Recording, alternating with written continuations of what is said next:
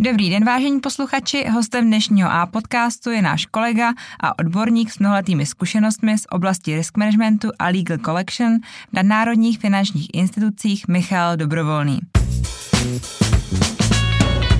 Michal má na starosti společnost Smart Office and Companies, která je součástí skupiny PKF Apogeo. S Michalem natáčíme již šestý díl a dnes se budeme věnovat tématu podnikání cizinců v České republice a jejich možnosti, jak začít s podnikáním v České republice. Michali, vítej v našem podcastu. Tak já děkuji za přivítání. Já tě poprosím hned z úvodu popsat, proč jsi vybral dneska tak zajímavé téma. Tak eh, já se přiznám, já jsem vycházel ze skutečnosti, že segment cizinců, kteří podnikají v České republice, eh, podle dat Ministerstva průmyslu a obchodu a Českého statistického úřadu výrazně roste. Uh-huh. V České republice máme aktuálně asi tak 113 tisíc cizinců, kteří podnikají s živnostenským oprávněním, takže vidím tohleto téma jako zajímavé. Uh-huh. A myslíš, že tam ten nárůst je od doby třeba války na Ukrajině? Určitě, ten nárůst je samozřejmě i touhletou záležitostí způsobený nebo tím letím vlivem. Nicméně už i v letech předchozích samozřejmě pokud přihlédneme s nějakou modifikací kvůli covidu, tak i v předchozích letech tam ty nárůsty byly nemalé. Uh-huh. Byly to tisíce uh, živnostníků a byly to desítky tisíc zaměstnanců. Tak možná bude fajn, když mi na úvod odprezentuješ nějaká čísla, která uh, by prezentovala objem kapitálu kontrolovaného zahraničními vlastníky a kolik firm je vlastněno ze zahraničí.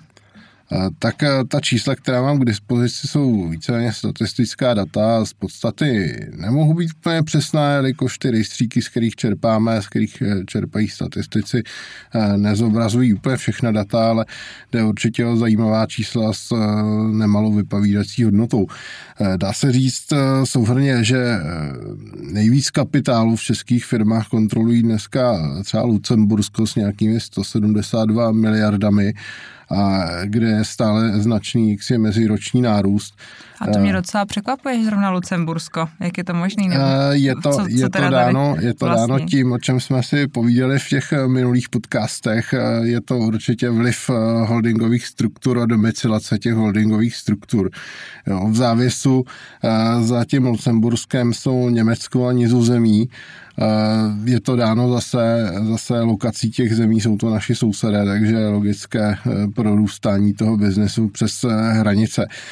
Co považuji určitě za zajímavý jev, je, že nám hodně rostou eh, švédské účasti, tam je nárůst nějakých 10 až 15% meziročně a eh, je tam i Japonsko s 9% Aha. nebo švýcarský kapitál s 6% což je docela zajímavé.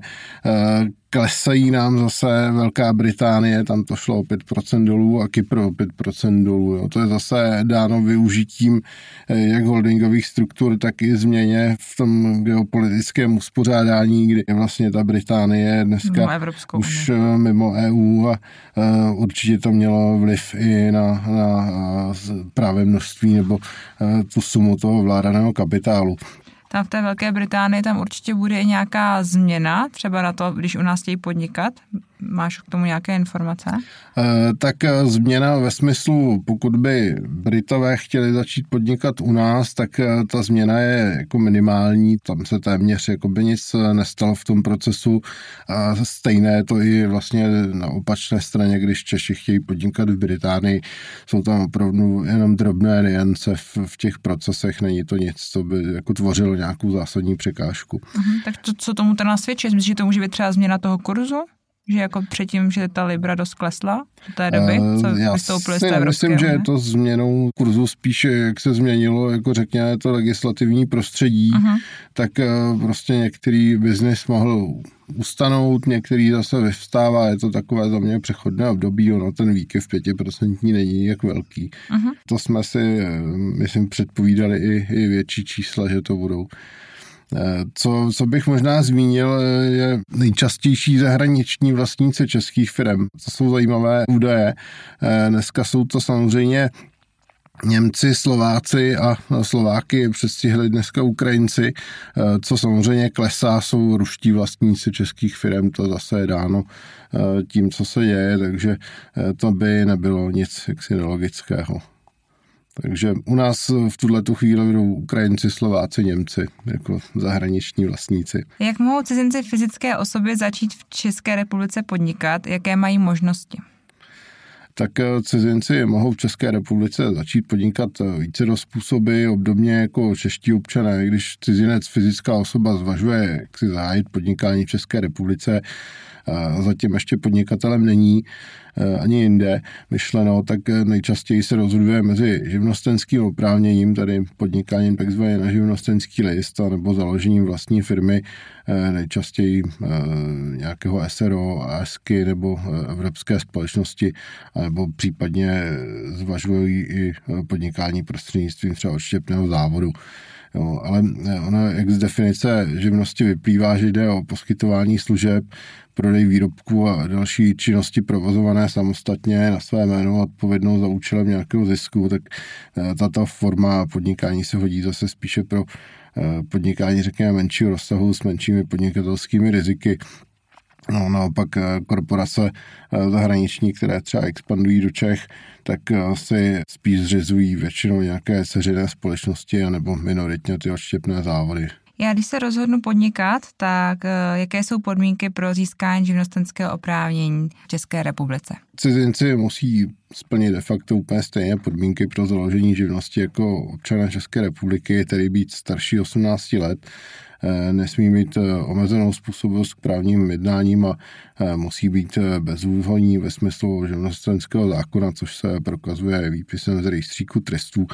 Eh, samozřejmě pokud eh, cizinec potřebuje získat eh, živnostenské oprávnění k nějaké jiné než volné živnosti, to znamená nějaké řemeslné třeba nebo k nějaké koncesované, musí také prokázat splnění odborné způsobilosti. U té jiné než volné živnosti, tak mě by zajímalo, když třeba cizinec sem přijde s tím, že právě chce tu řemeslnou živnost, uh-huh. tak stačí mu ten jeho certifikát, co má ze své země, nebo většinou je potřeba tady se prokázat nějakou zkouškou? To je otázka, protože pro ty jednotlivé živnosti jsou stanovená pravidla, která říkají, eh, jestli stačí nějaká praxe odborná, nebo jestli je nutné i vzdělání, nebo jestli obojí a samozřejmě uznatelnost těch dokladů je zase určená eh, nějakým předpisem, který stanoví, eh, co je potřeba k tomu, aby to mohlo být uznáno. No, ale obecně to není, není úplně jednoduché někdy, protože uh, se setkáváme se značnými odlišnostmi, jak už třeba ve zdravotnictví nebo A to jsem třeba chtěla právě narazit, že když sem někdo k nám přijde ze zahraničí a je vystudovan třeba zubař a chtěl by tady si otevřít svoji zubní ordinaci, tak vlastně to není tak jednoduché. Asi není to jako- vůbec tak hmm. jednoduché a to samé je třeba ve stavebnictví, kdy je potřeba buď eh, provádění staveb mít nějakou praxi dlouholetou, anebo eh, mít i konkrétní třeba vzdělání. Jo. Hmm. Není to úplně jednoduchý proces. Na druhou stranu já si myslím, že je to do určité míry dobře. Hmm. Jasně, nejsou všude stejné nároky. Přesně tak.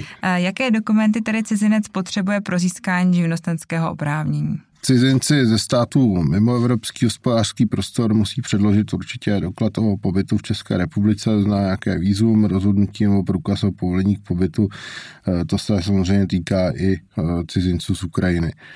Eh, obvykle bývá potřeba nějaký pas a druhý doklad totožnosti, výpis z rejstříku trestů ze země pobytu, či z rodné země, což ale nezřídka přináší opoždění v celém procesu.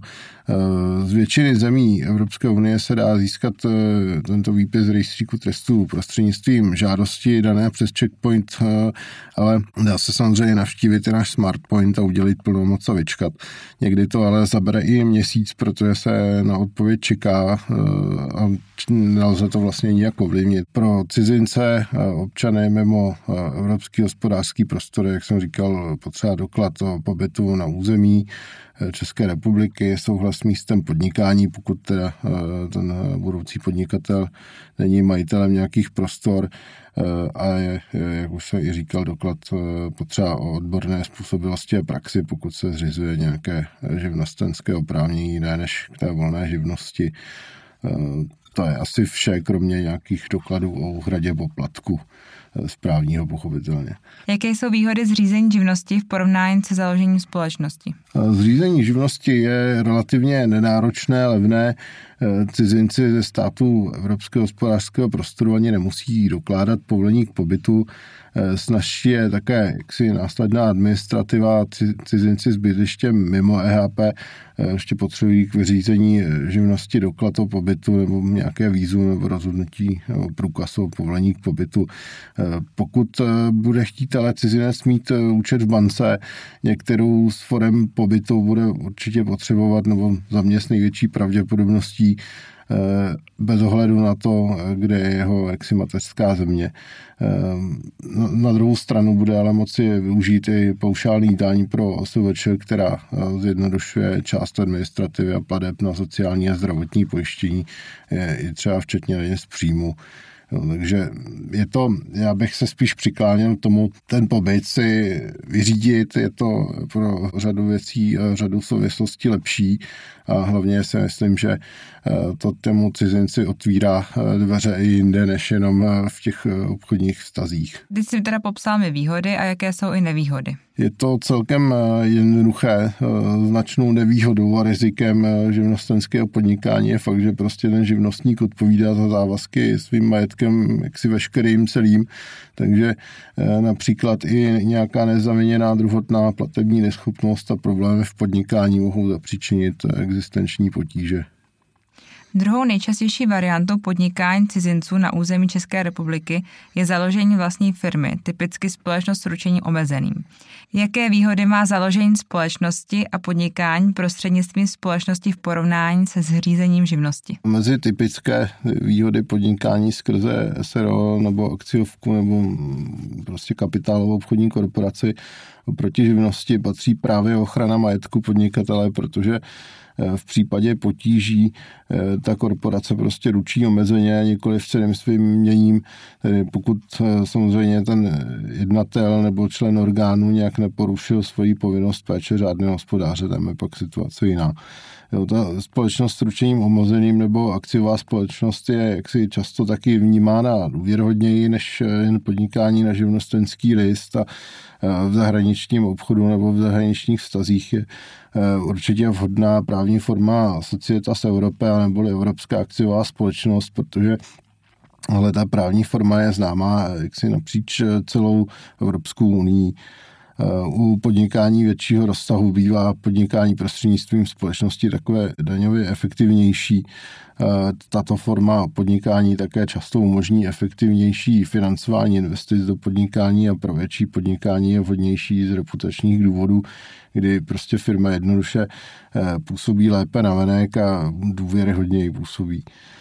Na druhou stranu u menšího podnikání může živnostník využívat některé daňové výhody, hlavně má jednodušší účetní postupy a výkazy nebo respektive výkazy ve smyslu eh, compliance, nemusí plnit tolik eh, administrativních povinností.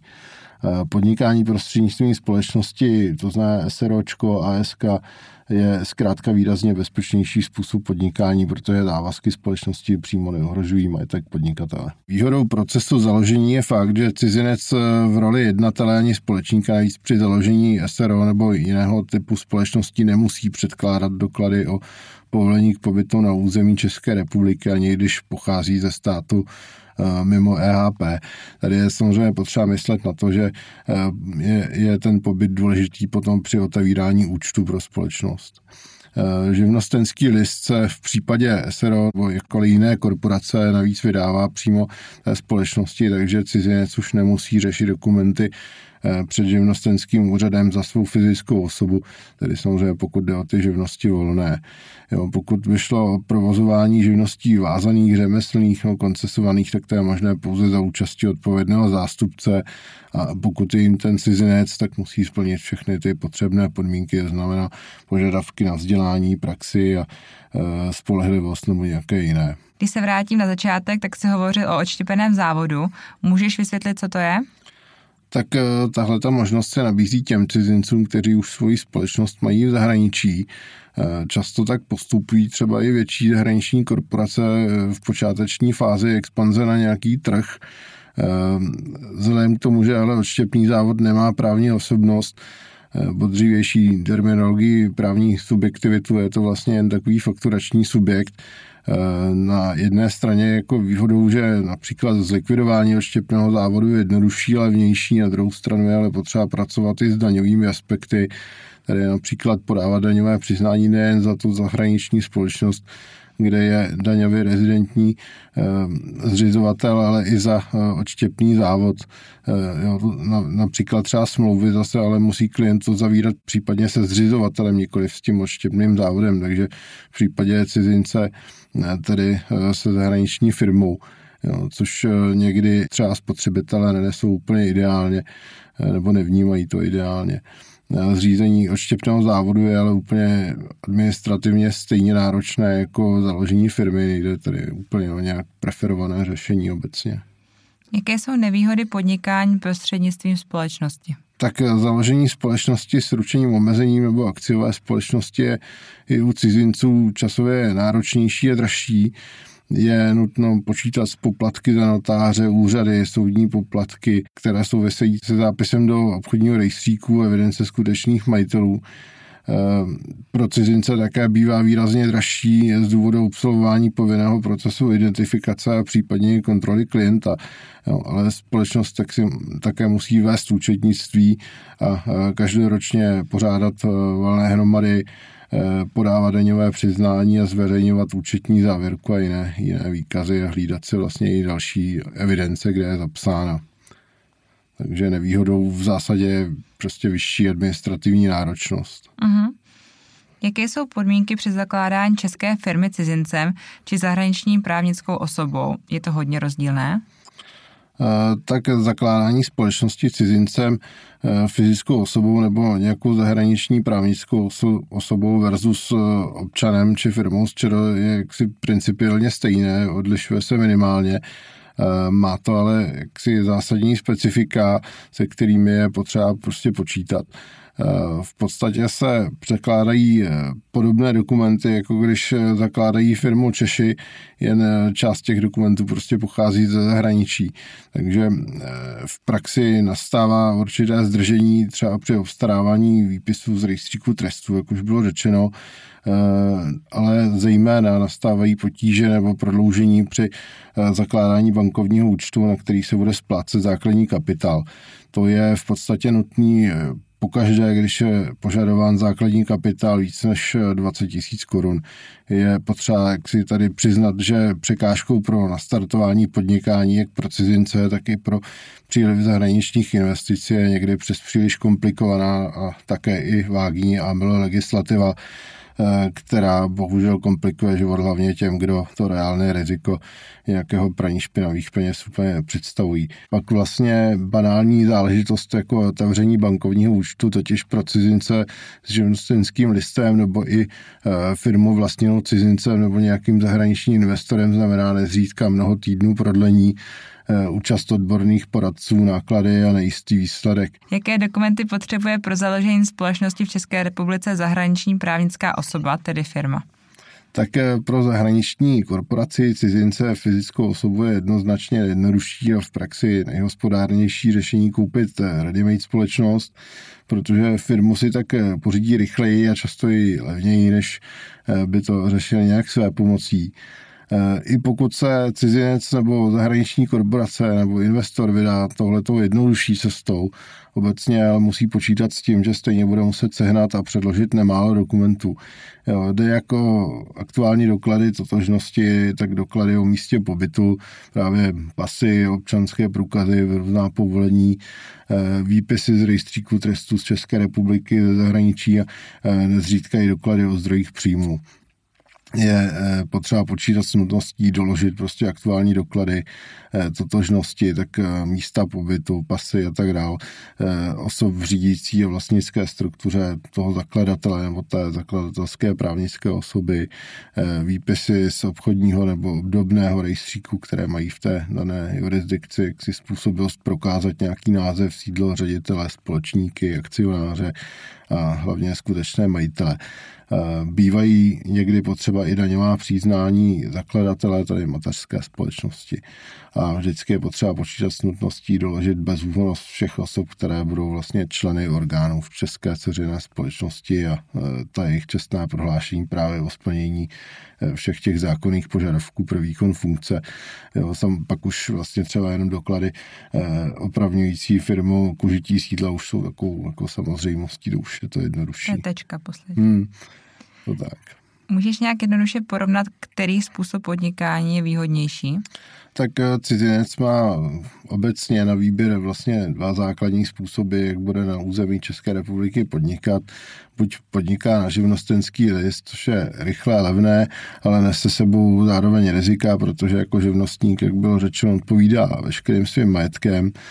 Eh, I tak je ale eh, jaksi způsob tenhle ten populární v České republice na živnost podniká dneska asi 113 tisíc cizinců z živností také eh, bývá potíž dostat se k větším zakázkám pokud chce provozovat eh, nějakou, jak už jsem říkal, koncesovanou, vázanou nebo řemeslnou živnost, může být eh, nemalou komplikací právě nutnost doložení odpovídající praxe a vzdělání, protože je často potřeba doložit poměrně specifické dokumenty, které musí být uznatelné v České republice.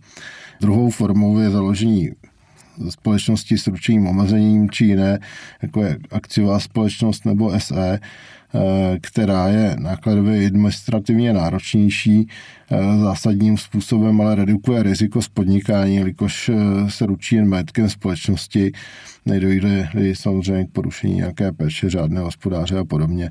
Eh, tato forma podnikání může být navíc eh, daňově výhodnější a v neposlední řadě jde o důvěryhodnější formu v očích zákazníků a obchodních partnerů. Jakým problémům cizinci čelí při začátku podnikání České republice a jak se s nimi nejlépe vypořádat? tak eh, tradičně jde eh, samozřejmě o jazykovou bariéru, s tou se dá vypořádat jenom jedním způsobem. Eh, druhou výraznou bariérou je nutná byrokracie. To někteří tady cizinci, kteří přicházejí, vůbec nechápou, proč se na sebe vytváříme takové prostředí. Eh, další bariérou bývá, jak už bylo řečeno, požadavek na vzdělání nebo praxi u živností, které nejsou volné. Zde je určitě, myslím, prostor pro určité zjednodušení při uznávání dokladů o vzdělání, ale osobně jsem samozřejmě rád, že například po stavařích a elektrikářích chceme, aby své práci rozuměli odborně. Eh, byrokracii lze řešit jedině úsilím odborným poradenstvím. Eh, pro začátek by bylo fajn, kdyby systémy státní zprávy a úředníci třeba komunikovali v angličtině a eh, myslím si, že začít bychom mohli třeba tu datových schránek. Čím cizinci a zahraniční investoři přispívají k rozvoji českého podnikatelského prostředí? Tak eh, já si myslím, že podnikání cizinců v České republice obecně přináší hlavně nové myšlenky a inovace i rozmanitost do toho našeho místního podnikatelského prostředí. Eh, cizinci většinou přinášejí nové kontakty na, dova, na dodavatele materiálů, eh, vozí se třeba cihly z Německa nebo dřevo ze Španělska, to bylo dříve úplně, úplně jinak. Děkuji ti, Michaeli, opět už za již náš tradiční milý rozhovor a budu se těšit v příštím díle. Eh, vám posluchači děkuji a brzy opět naslyšenou. Tak já taky děkuji naslyšenou.